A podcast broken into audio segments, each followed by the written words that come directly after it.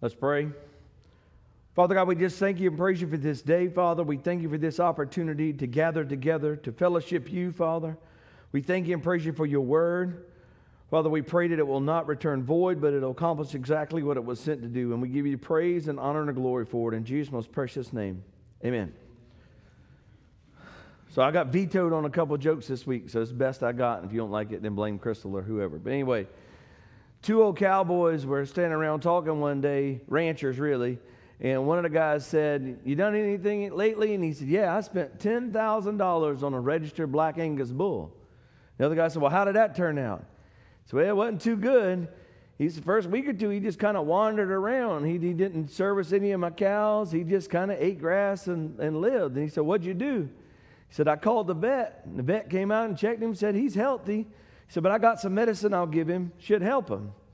He said, The medicine help? He said, Oh, yeah. A couple days, he serviced all my cows, broke through the fence, serviced the neighbor's cows. He said, Man, that's pretty impressive. I wonder what he gave him. He said, I don't know, but it tastes kind of like peppermint.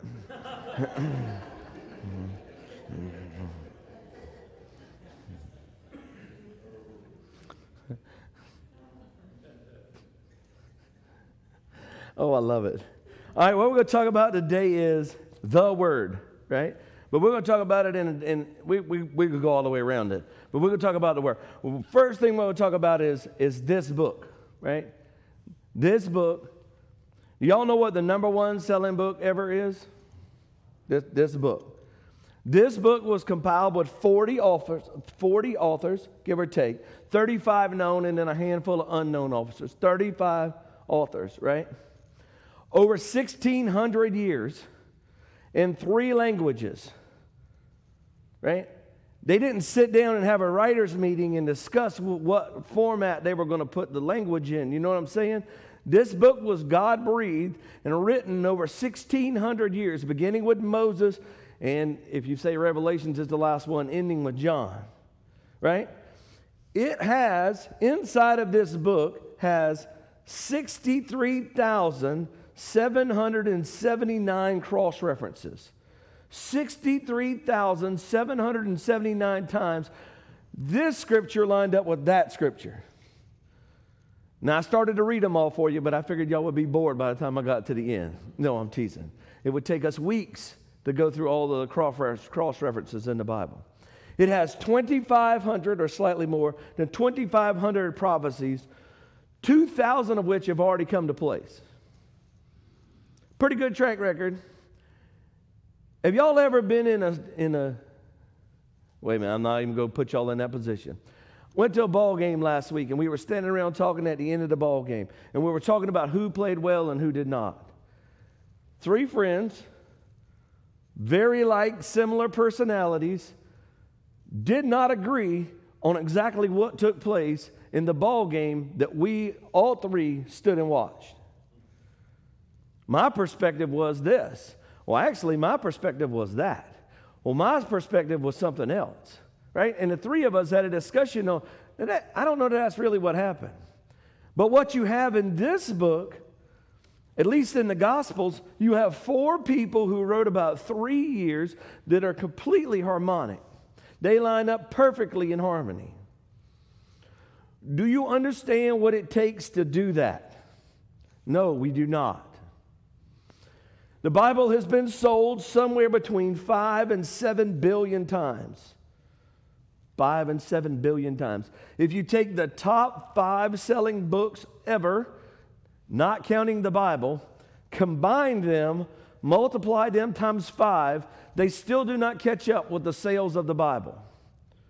So you could talk about J.K. Rowling and whoever else and the, you know, the of Azkaban or whatever other foolish Harry Potter stuff. Not even close.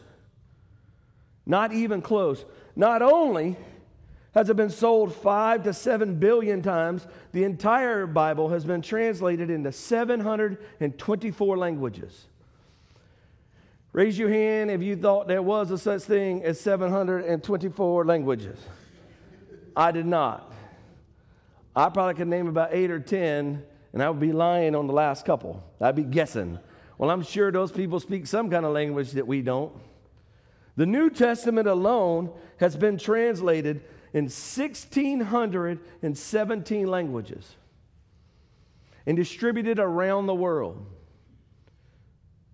It is amazing when you talk about that book.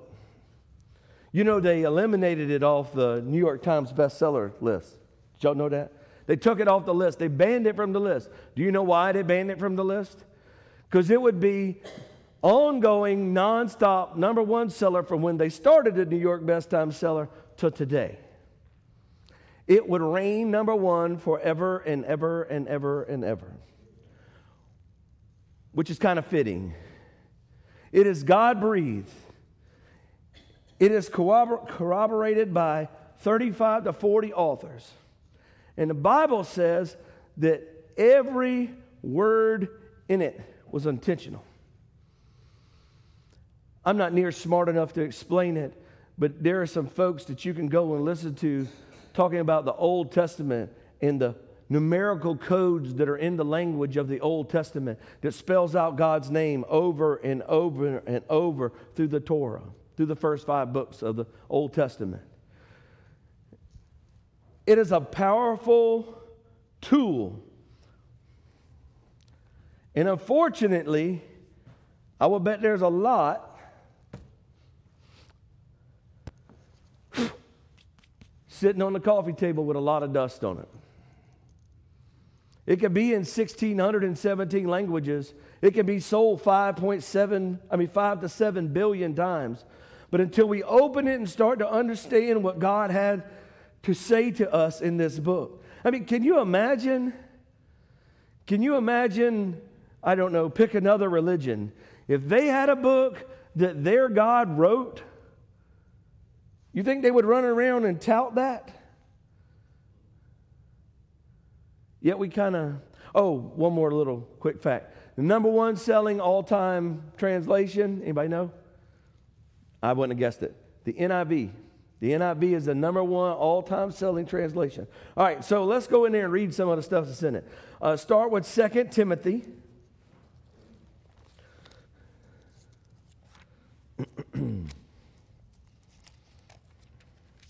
uh, 2 Timothy chapter 3 in verse 16, and it says, All scripture is God breathed and useful for teaching, correct?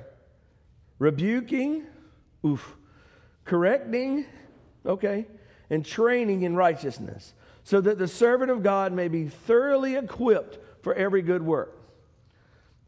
See, here's the thing. I told you it took them over about 1,600 years to write the Bible, right? If you go back to Moses and you end with John. And that stopped uh, a little over 2,000 years ago. Now, let's think about if you wrote a, a manual to how to repair an internal combustion engine in 1905. Right? There was internal combustion. Well, let's say 1925. We'll get a little into the, where they started making them, and some of y'all might even had them. 1925, internal combustion engine. If you wrote a book on how to fix an internal combustion engine, how good a book would that be today? Not so good, right? They ain't had no computer. I mean, they, they some of them they still like you had to crank it up and wind it up. Y'all don't even know. Some of the kids look at me like, what? Yeah, they had a crank on the front of the car that you got on the front of the car and cranked it up, right? Uh, I can't dance, but y'all know, y'all got it, right? How about if you wrote a, a book on technology in 1965? How useful would that book be today? Really and truly, if you wrote a book on technology in 2000, how good would that book be today? How relevant would it be? How about if you wrote a, book on computers in 2010? How relevant would that be? Or medicine, right? See, the thing is, is all of our world is completely changed around us. And all of those things that you think that we knew, I mean, you go back to, now mathematics is a little bit different, right? Some of those guys way back had some of that mathematics stuff figured out. But you think about things and how it's changed throughout history. I don't know, let's say we went from an idea of what a map should have looked like and what the ocean may or may not look like if we were trying to go across it based on what stars are where to the GPS that's in my back pocket on my phone. I mean, no, it changed a little bit. I have my GPS that I hunt with, I have stumps marked. Like that is my stump. That stump is marked in my GPS. And I can go back to my stump in the middle of everything. That's my stump. Ain't really my stump, it's really their stump, but I done killed some deer standing on top of that stump, so I have my stump marked. You know what I'm saying? Can you imagine how dangerous Columbus would have been if he'd had a GPS that told him which direction he actually was going? Well, if he was going to India, he probably would have went the other way and not this way, but y'all get it, right? But the book of the Bible is still relevant 2,000 years ago to today. There's still, the gospel is still the same. In fact, Jesus said it's the same yesterday, today, and forever. When you get something that is so true, and everybody wants to, let me tell you, everybody wants to argue about what the Bible says, or whether Jesus was real or not, or whether they really had a giant zoo boat with a bunch of animals on it, or all the stuff you want to hear on the internet. But the deal is that it is so true that you cannot argue against it. What most folks do then is start making fun of the people who believe it. Now, them same folks that'll make fun of but you believing it will walk around Disney World with a full cape on with a lightsaber. I'm just saying.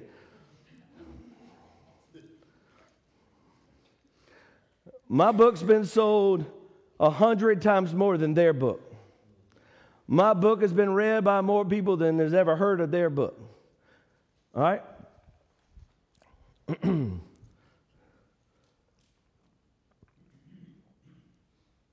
So, what makes a book or anything stay relevant? See, most things, right? Let, us think. That, that sanctuary over there next door, right? The old one. In 1968 or 9, they decided they were going to build that. I think it finished in 72. Isn't that about right? 72? 74. 1974, they built that building next door. It was a really nice building with wire cut brick and pretty windows and big old columns and a, a, a, that terracotta tile front porch floor that sweated and would bust your tail if it was if it was hot enough and it sweated right? That was a, unbelievable mark that big old pretty um, steeple with the cross on top of it that lightning killed me and philip taking it down. That was an unbelievable mark in st stephen right? In 1974 but in, in 2008 and 9, our board decided that we were going to replace it, that we had to have more. So we built this building in 2010 and we tore down part of that building, closed off that entrance. And actually, there's a planter where the front doors used to be, right? So what happened? Time kind of passed it by, right? And at some point in time, maybe not in our lifetimes, but some point in time, this building will not be big enough to house all of the worshipers at St. Stephen Evangelical Church by faith, praise God, that we're going to have too many folks and we'll have to do something completely different. Y'all believe that? Say amen. Everybody just say amen. Make me feel amen. We're going to have more people than we can fit in this building. See, this building is not a living creature, it cannot grow and adapt. This Bible, this Bible is living. Uh, uh, uh turn with me to Hebrews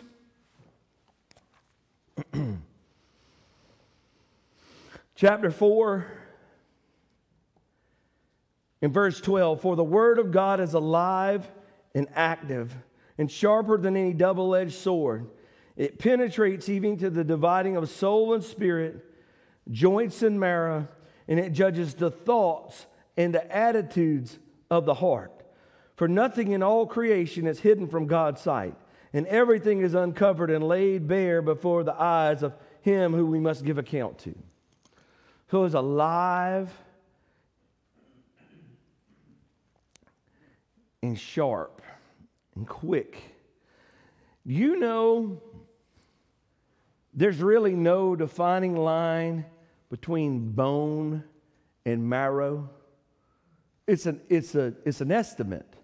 So if you were to cross section a bone, and you start to poke it with a little sharp object. That's how they do it, right? They, they like it's almost like counting rings on a tree. If you were to take a bone and it's really hard, really hard, really hard, maybe not as hard, not quite as hard, and then it starts to somewhere in the middle, it changes from bone to marrow.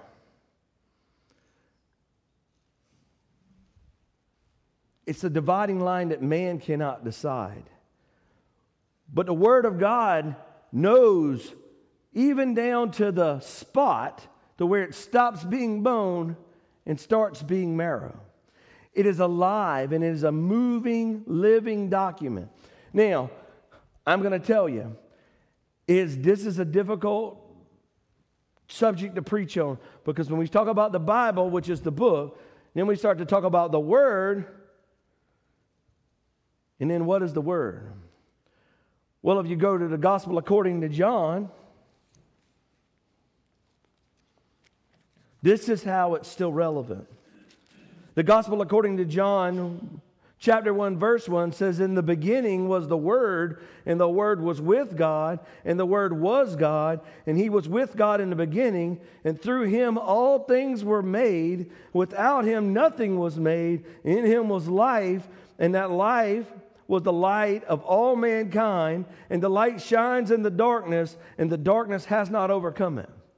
So when we start talking about the Word, we're really talking about Christ. Well, if you're talking about Christ, you start talking about the Bible. He was prophesied from the beginning of time. If you go back and translate, and I, like here again, I'm not smart enough to explain it. And it's like Adam to Noah. If you translate the meaning of each one of those names, it basically proclaims that Jesus is coming to save us from our sins. And that was at the beginning of the beginning. Jesus' name is written from the beginning of the book to the end of the book.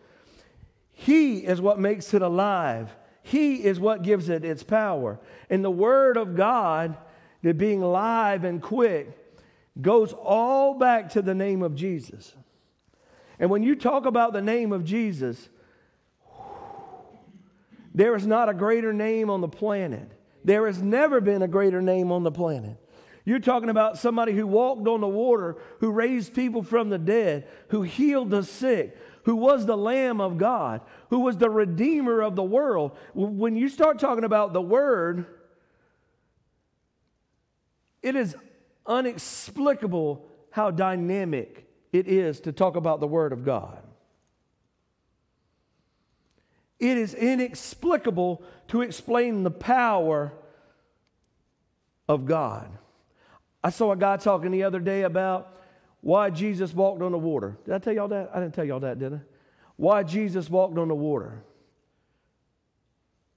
I never considered it. I thought he walked on the water because he was over there and he needed to get over there, and the boat was over there, and so he just walked to the water. According to him, and, and, and he had some pretty good research to back it up, that Jesus walked on the water to show his dominion over the planet. That the fallen angels in Genesis 6 that caused the flood, who were trapped by the waters, who were destroyed by the waters, who were drowned by the waters, Jesus walked across the top of where they were. And that's pretty deep. See, my God is not limited by what the elements are. There is no walking on water. The Word can walk on water. My, my brother, that guy, he can walk on the water. The, the King of Kings and the Lord of Lords can walk on water. He, the hope of the world can walk on the water. The Redeemer can walk on water.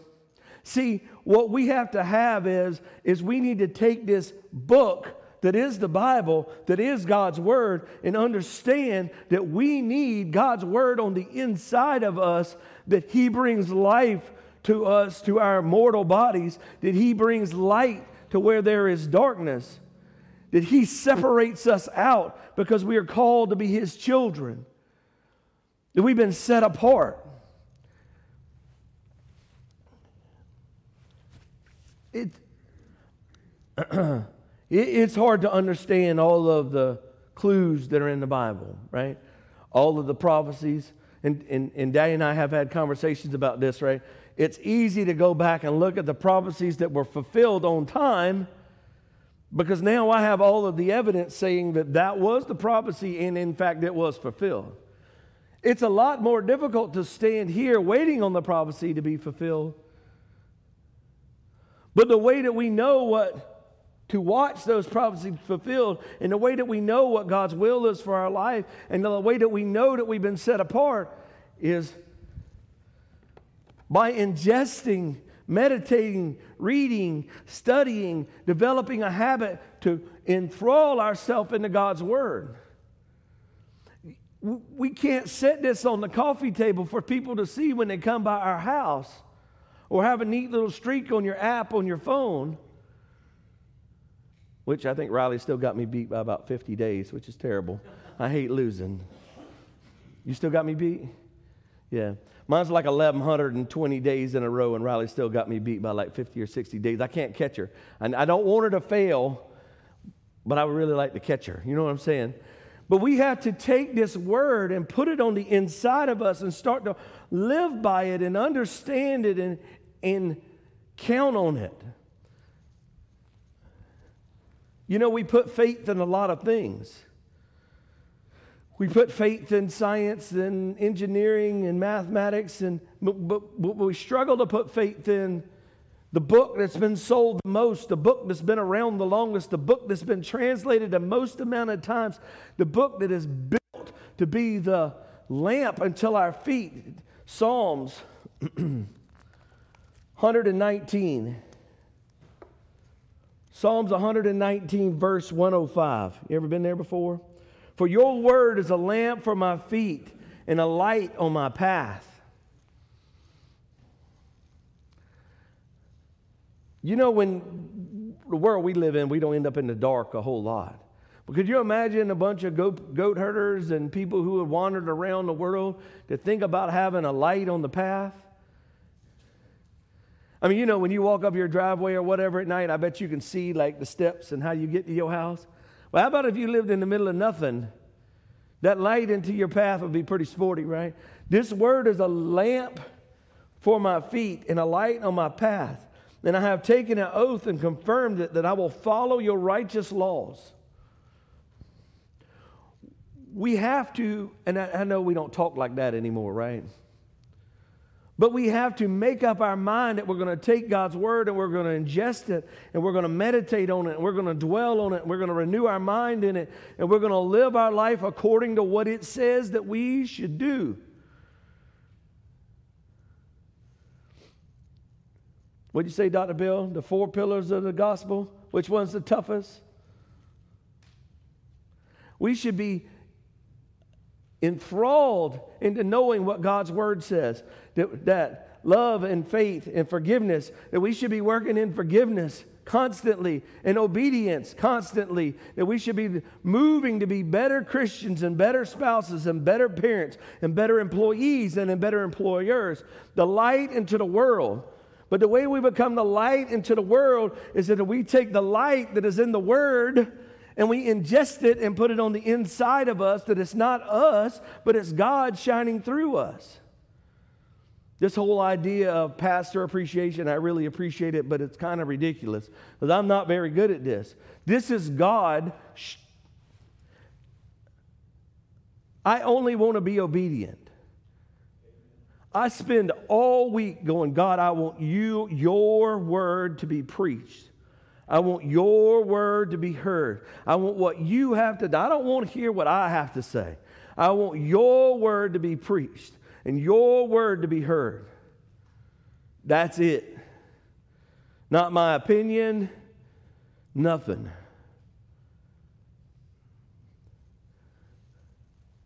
As citizens of the earth for a short period of time, this is not where we belong. Our king has a different set of rules, and they don't necessarily line up with the rules here. What God's word says about us and to us and for us should be the number one authority that we live by. Not what's on the Facebook, not what's on the news. Please, God, y'all turn off the news. It's not what's on the news. This word of God is what we should be focused on, centered on, driven by, to where we know the truth. Jesus says, I'm the truth, and the truth will set you free. Not Fox, not CNN, not MSNBC, not Newsmax, not whoever. The truth will set you free.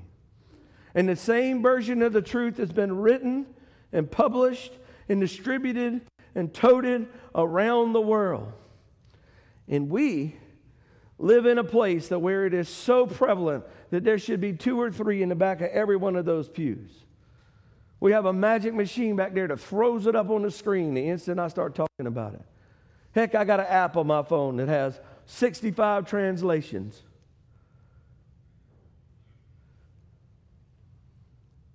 But it is without power,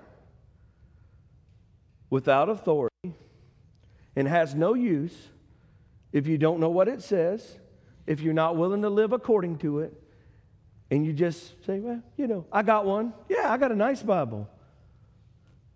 I'm going to tell, I'll, I'll tell on myself, I, I got to have another one. This one's torn up as well, right? The, the binding is broke. Granddaddy used to buy new Bibles, and then he'd say, hey, you want my Bible? Sure. I, and I ended up with a couple. And I was thinking, what is he doing with the Bibles? I mean, how do you keep having to have new ones? I mean, are you like scribbling in them or, I mean, you leaving them outside? I mean, what are you doing? Funny thing is, is if you use them a lot, these pages are pretty thin. You rip pages and stuff. You, t- you bust the binding. If you tote it and read it a lot, you need a new one. Problem is, is I got all my notes written in this one, and every time I get a new one, then I got to go back to write notes in the next one. But when we use it, it becomes the mightiest tool ever created on the planet, or something that collects dust on the coffee table.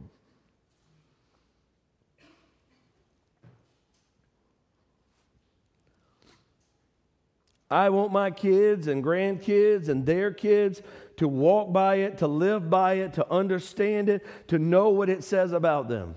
I do not want them to walk in my house, which this one never sits on the coffee table anyway. This one never comes out of my truck except for when it comes here. Well, that's not true. I take it in and out of the office. But I mean, y'all get it, right? It, it, it, this lives in my truck. I want it to be something that you tote, that you read, that you enjoy, that you thirst for. Not like, well, I got to read my Bible. No, no, no, I get to read my Bible.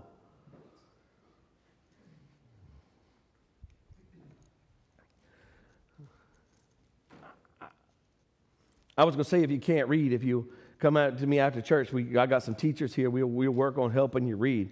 But, but, but, you can get it in audio version too. Then you all you got to do is listen. Right? Listen. If you can't listen, I don't know why you're here. You wasted my time and yours, right? You can listen. It is imperative that as Christians that we are reading the manual on a regular basis, that we're trying to put it in perspective in our lives. Because if you only hear the Bible read, read when you come here, when I stumble through it, because I'm not a good reader, you are starving to death spiritually. Isaiah says that my people are destroyed, destroyed obliterated, die for lack of knowledge. And the knowledge comes from the book, and the book came from God. Can't be any more simple than that. Let's pray. Father God, we just thank you and praise you for this day. Father, we thank you for your word. Father, we thank you for this Bible that we are free to read it and tote it, Father, and understand it. And we just give you the praise and honor and glory for it. In Jesus' most precious name, amen.